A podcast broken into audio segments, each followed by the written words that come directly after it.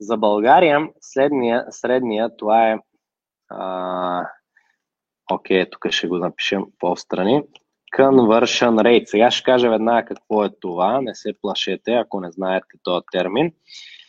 Conversion rate. Значи от 100 души влезли на сайта ми, един ако купи, имам 1% conversion rate. 1%. Съответно, една поръчка от 100 посетители на сайта.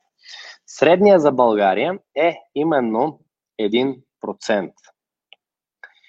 Средния за България за онлайн магазини. Има някои с 1,5, с 2 стигат, има обаче и с 0,5, 0,3, 0,7, 0,11 видях на една конференция ноември месец, тогава буквално, ако бях аз на място на лектора, няма да го назовам сега кой, защото пак ще кажат ти си хейтър, аз просто съм неща, които не ме кефят, си ги казвам директно.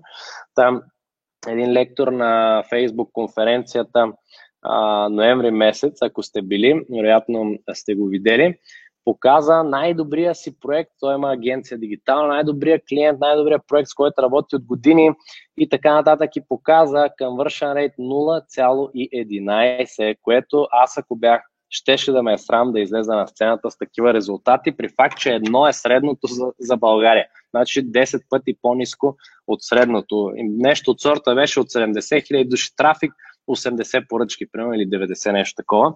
Там едно е средното при онлайн магазини. При фуниите ние стигаме 3 до 6%. 3 до 6%. 3 до 6%. Това е 3 до 6 пъти повече, ако говорим с един и същ рекламен бюджет.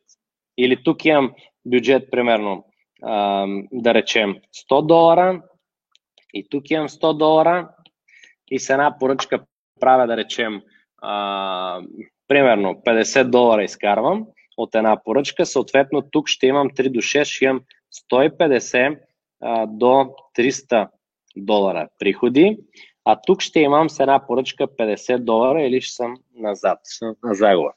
Нали, не винаги може да сте на загуба при тази математика. Идеята е просто да визуализираме колко повече може да се прави тук. А, така, 3 до 6% с продажи